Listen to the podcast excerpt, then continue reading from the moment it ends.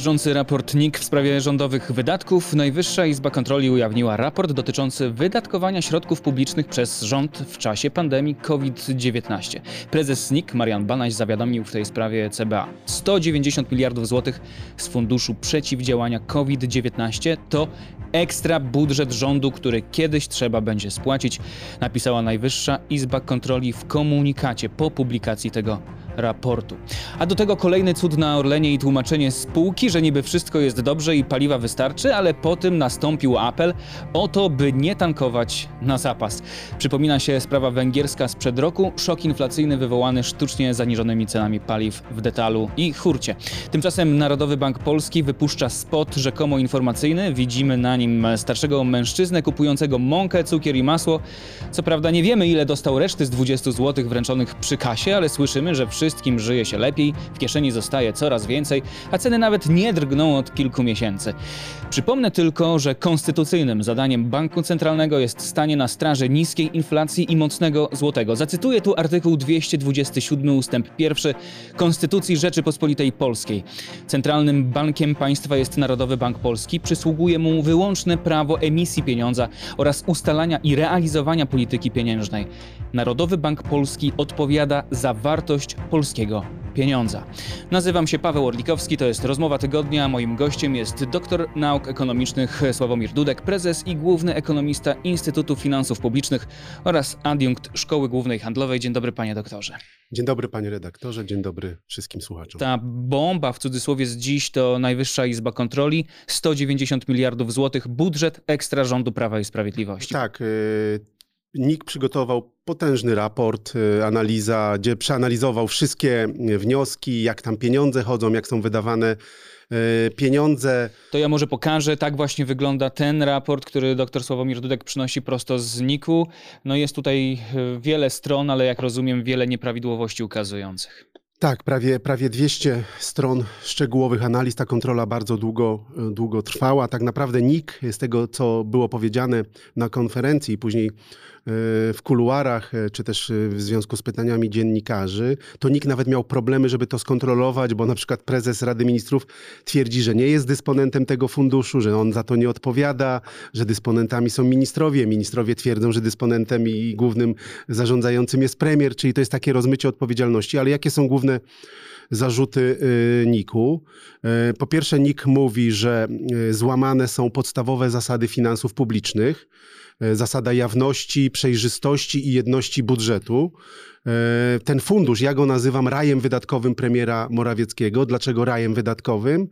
No bo tak jak mm, nieuczciwe przedsiębiorstwa czy mafie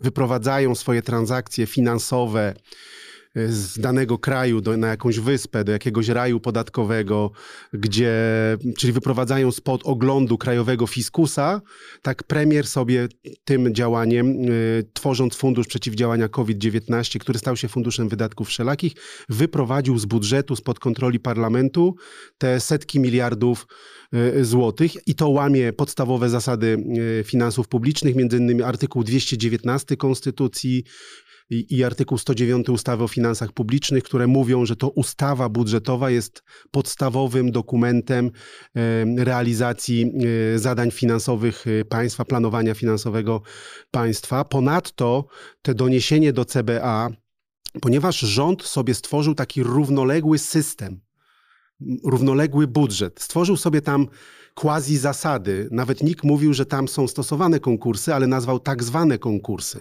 Najwyższa Izba Kontroli mówi, że to są tak zwane konkursy gdzie dzielone są miliardy złotych na przykład dla samorządów na te tekturowe, tekturowe e, czeki. I niby są stworzone jakieś zasady, tylko że one są bardzo ogólne, niejasne, nie są tożsame z tymi, które są stosowane w, e, w budżecie państwa i stąd doniesienie do CBA, bo nikt stwierdził, że w tej mętnej wodzie tych rzekomo konkursów, rzekomych zasad, e, jest bardzo duże ryzyko mechanizmów korupcjogennych, jest dowolność postępowania, brak jawności postępowania oraz słabość i brak e, kontroli.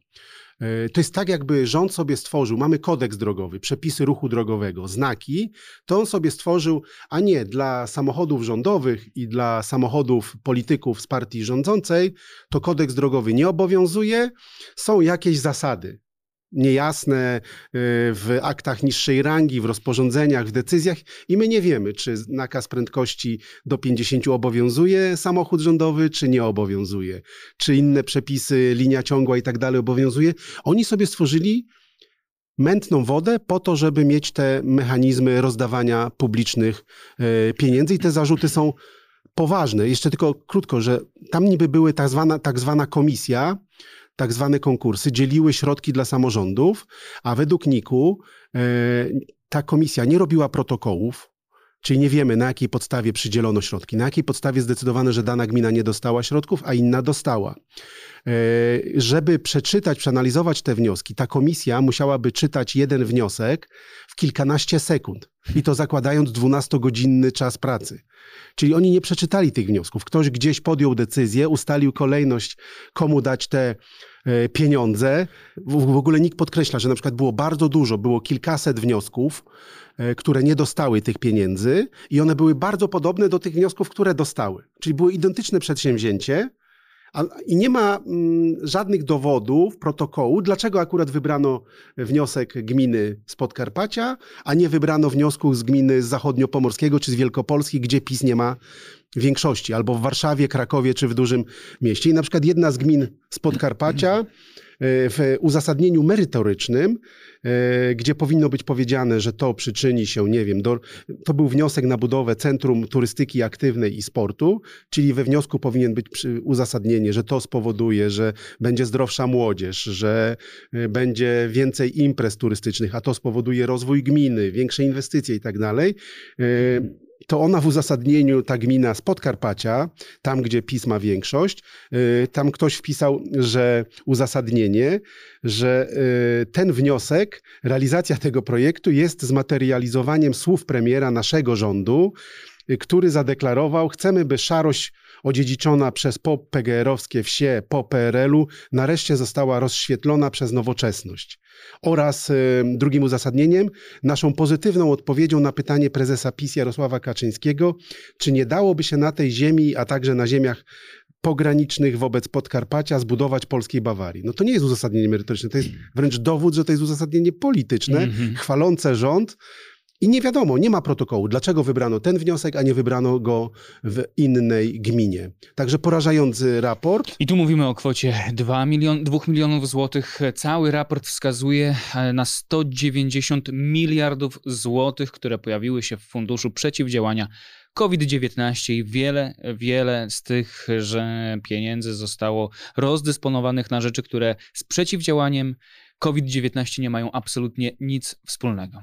Oczywiście wielokrotnie wymieniałem przykłady. Zresztą to też proces jest bardzo nieprzejrzysty i nie jest tak łatwo dotrzeć do wyników konkursu. Nie ma procedury odwoławczej, czyli gmina, która nie dostała, nie może się odwołać, nie ma żadnej procedury, e, a my nie możemy przeczytać protokołu, na jakiej podstawie udzielono, nie udzielono jej albo udzielono innej.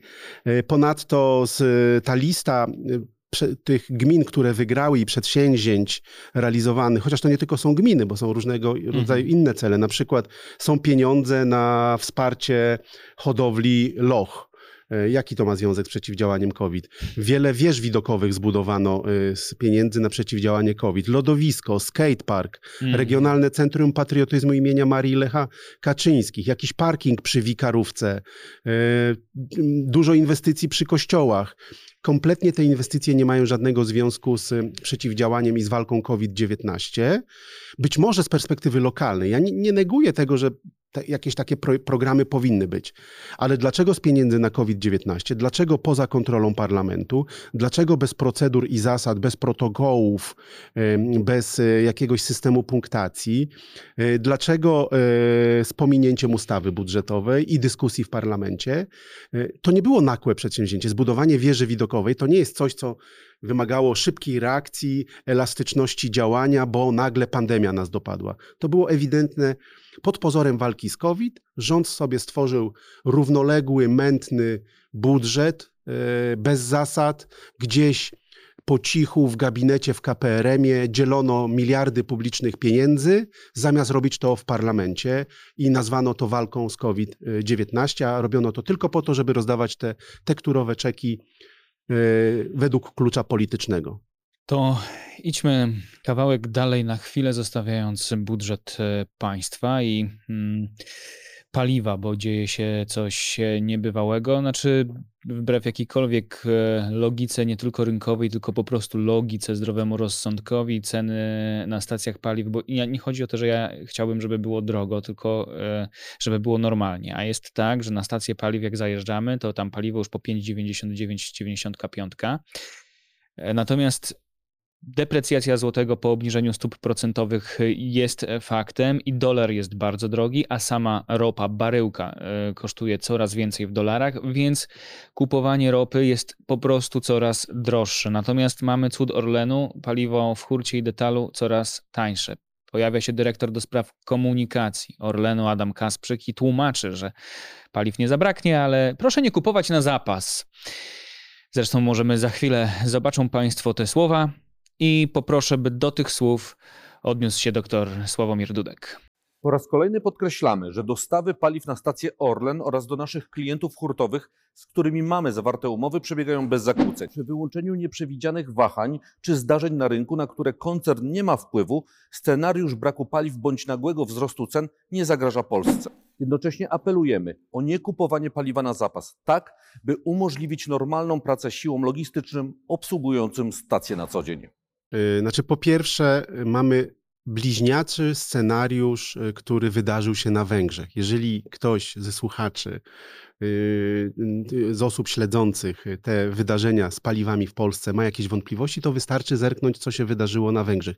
Było dokładnie to samo. Przed wyborami ceny paliw na Węgrzech były nakazowo, sztucznie trzymane na niskim poziomie a po wyborach, kilka, zaraz 2-3 y, miesiące najpierw wyskoczyły o, o, o 7-10%, a później po kilku miesiącach o 30%. Tam po wyborach zdrożało olej napędowy o prawie 33%, a benzyna o 24%. Panie doktorze, na sekundę tylko wejdę w słowo, by zobrazować Państwu, jakie to były skoki, bo zrobiliśmy w Inpoland taką analizę z przeliczeniem na złote. Przed, w momencie, w którym sztucznie były zaniżane, benzyna kosztowała 5,50. Po tym w kilkadziesiąt minut od zmiany decyzji w grudniu, już po wyborach, poszła drastycznie do 7,40, 7,60. Później w przeliczeniu na, zło, na złote w tamtej, e, e, e, przeliczając, przeliczając na, na polskie złote. A teraz podchodzi już pod 8 zł, z czego inflacja dobiła tam w szczycie do 25%, a obecnie Węgrom ledwo, ledwo poniżej 20% się udało zejść. I dokładnie, dokładnie ten sam scenariusz. Brakowało paliwa w kraju. Oczywiście Chcielibyśmy, żeby paliwo było tanie, ale ono nie może być tanie w ten sposób, że na przykład będą sztucznie, tanie. sztucznie i na chwilę i później mamy efekt jojo i te mm -hmm. ceny wyskoczą dramatycznie, zabraknie paliwa, uruchomi się spekulacja, finansujemy w tej chwili tak naprawdę podatników, nie polskich podatników, tylko niemieckich, czeskich, bo wszyscy przyjeżdżają y, przy granicy kupować polskie paliwo i okaże się, że drenowany jest, pamiętajmy, Orlen jest spółką y, Skarbu Państwa, to de facto można powiedzieć, to jest publiczna E, nasza, nasza spółka tak. podatników e, i jeżeli tam jest wydrenowanie i te pieniądze gdzieś wypływają e, za granicę. Po drugie, to jest monopolista i w tej chwili zamykane są małe stacje benzynowe na lokalne, gdzieś w małych miasteczkach, na wsi. Tam nie, nie, nie zawsze jest monopolista Orlen czy duże, duże sieci, bo one po prostu im się by musiały sprzedawać z ogromną stratą. Y, bo Orlen ma hurtowe paliwa, ma w magazynach paliwa i, i, i sprzedaje i kontroluje tą, tą sprzedaż, a później od, po prostu za to zapłacimy. Takie przytrzymanie na siłę cen nie jest y, dobrym rozwiązaniem i jest tylko i wyłącznie wyborcze, czyli dużo więcej zapłacimy po wyborach i przez długi okres, niż teraz pozornie zyskujemy. To będzie co około dwóch miesięcy sztucznego zaniżania cen paliw, które ma sprawić jedno, że wyjdzie prezes NBP Adam Glapiński i powie, że we wrześniu inflacja spadła poniżej 10%.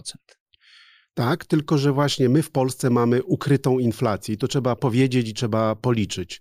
Yy, ukryta, pierwsza sprawa, no to, to jest to, co mówiliśmy, to są kwestie cen paliw, bo to jest tylko na chwilę zamrożony problem. To jest tak jakby na boisku piłkarskim otwarte złamanie, yy, może nie otwarte, ale jakieś poważne złamanie, wziąć, zamrozić, yy, nie poszywać, nie naprawić, tylko zamrozić. Wiadomo, że problem jest tylko odsunięty na chwilę.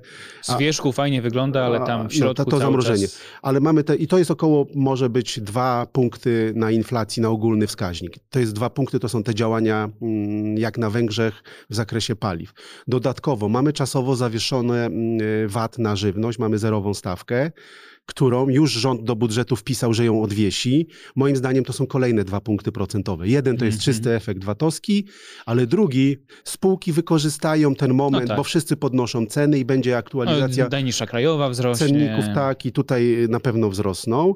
Kolejny element, mamy centralnie sterowane mm, ceny, na przykład na kolei. Mieliśmy przykład, że Aha. kolej chciała podnieść cenę biletów, a premier centralną decyzją powiedział: Nie, nie, nie, musicie wrócić z tą podwyżką.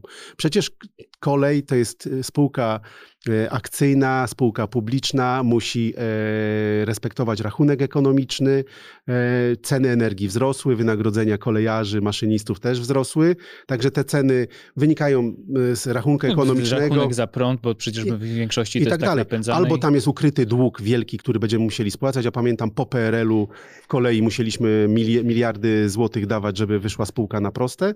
Albo te ceny znowu. To samo z autostradami, czyli mamy centralnie sterowane ceny, no i zamrożone ceny gazu i ceny energii. Żadnego kraju na świecie nie stać, aby przez długi Czyli okres łącznie mrozić. tych punktów. e, Moim zdaniem 5-6 punktów musimy dodać. Czyli jeśli będzie ogłoszone, że jest 9% powiedzmy około za wrzesień, to trzeba te 5-6 dołożyć, czyli tak realnie to jest 14-15. To tak, jest i to jest realnie. prawda. I NBP to wie, prezes Glapiński to doskonale wie, bo oni przecież y, staff NBP-u dysponuje tymi analizami, wie ile jest ukrytej e, inflacji. No mamy, cen, mamy przypudrowaną, sztuczną, centralnie sterowaną e, inflację, bo mamy te efekty. Jak długo się da tak pociągnąć?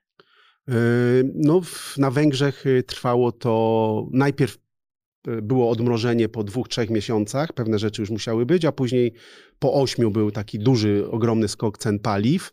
Yy, Moim zdaniem, no po wyborach, pierwszy kwartał, drugi kwartał się dowiemy, jaka jest prawdziwa inflacja, wtedy te ceny odbiją i najprawdopodobniej jeszcze oprócz scenariusza węgierskiego grozi nam turecki. W Turcji też, w Turcji zrobiono jeszcze coś, co zrobiono w Polsce. Na Węgrzech Stopy procentowe. Obniżono stopy procentowe, Mm. mimo że inflacja była wysoka. W Polsce to samo. Uzasadnienie tureckiego, upolitycznionego szefa banku centralnego było niemal identyczne jak prezesa Glapińskiego. I, a co jest w Turcji? Po wyborach musieli jednak reagować i bronić kursu liry, yy, walczyć jednak z inflacją, bo to się wymykało spod kontroli i stopy wzrosły z 8,5 do 25%. Nam to pewnie nie grozi, ale już niektórzy Ale- ekonomiści mówią, że prawdopodobnie może nas czekać z powrotem podnoszenie stóp procentowych po wyborach. Analogii na przykład do Węgier też można dopatrywać się więcej niż tylko w sprawie paliw. Tak jest na przykład w przypadku referendów. y, Mówię tam w liczbie mnogiej, tak jak tu w Polsce robi się je po to, by mobilizować pewien rodzaj elektoratu. Mm, Z tak z ekonomicznego e, punktu widzenia, czy rządzący, rządzące Prawo i Sprawiedliwość może grać taką kartą? że po wyborach nie mają większości zdolnej do utworzenia, nie, nie, mimo że mają tą procentową większość, nie mają w Sejmie większości, nie są w stanie stworzyć rządu, nie są w stanie stworzyć koalicji. I to wszystko, co się wydarzyło w finansach, przerzucą na to, że przez opozycję, która blokuje im rządzenie, w Polsce jest tak, jak jest. Czyli przerzucanie odpowiedzialności na mm, tych, z którymi się politycznie walczy, by odzyskać tak mocne zaufanie społeczne jak wcześniej i rządzić znowu samodzielnie, niepodzielnie.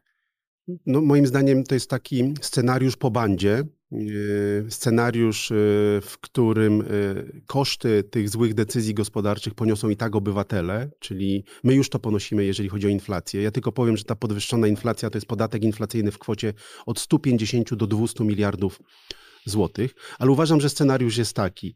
Albo się uda i wygramy wybory. Czyli tutaj na, naobiecujemy, mimo że to się nie spina, mamy ten nieprzejrzysty budżet i możemy te czeki tekturowe rozdawać. Mamy nieograniczony budżet PR-owski, yy, zmasowany atak PR-owski w, w mediach społecznościowych.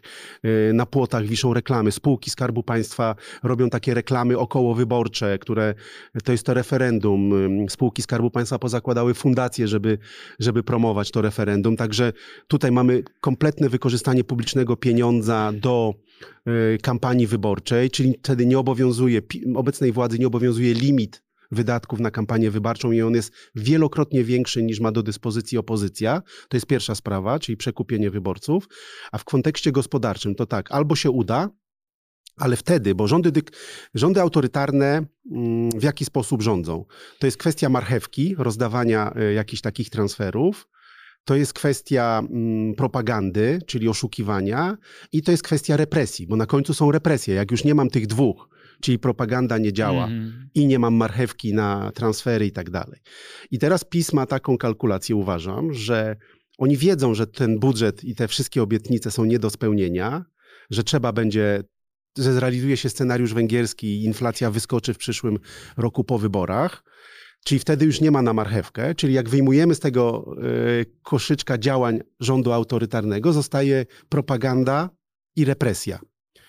Czyli przejęcie mediów totalne, bo y, Orban już nie musi, Orban na przykład nie musi mieć nieprzejrzystych finansów. On nie ma. Nieprzejrzystość finansów w Polsce jest wielokrotnie większa niż na Węgrzech, bo ma w posiadaniu całe media Mhm. i nie ma niezależnych instytutów, tak jak mój Instytut Finansów Publicznych, który powie, czy Najwyższej Izby Kontroli, która jeszcze może robić takie badanie, która powie, e, że jest raj wydatkowy premiera.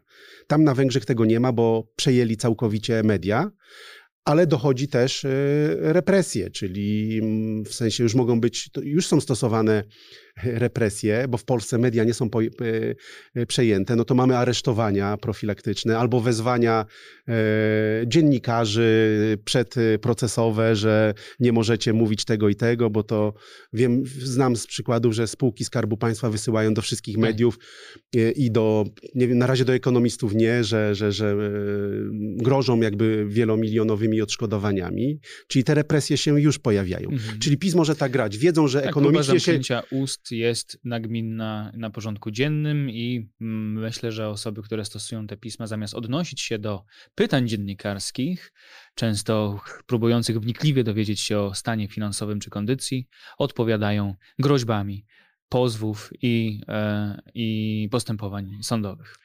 Czyli PiS jest świadom, że na marchewki nie starczy i trzeba będzie zaciskać pasa, ale wtedy będzie trzymał ten rząd autorytarny poprzez niedemokratyczne działania, czyli represje, przejęcie mediów, wyjście z Unii Europejskiej, może nie faktyczne, ale takie dalsza eskalacja konfliktu, brak KPO.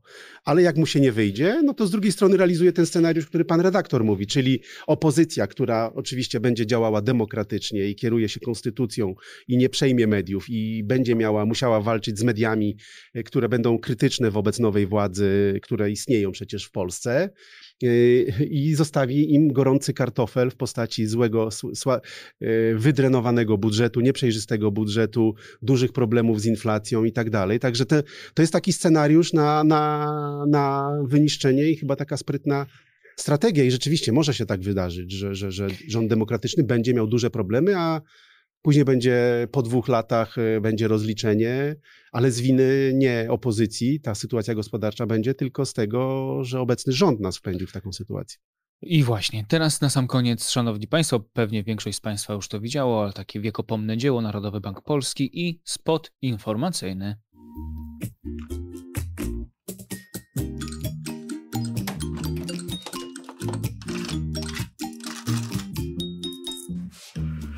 Zauważyłem, że znowu zostało mi więcej.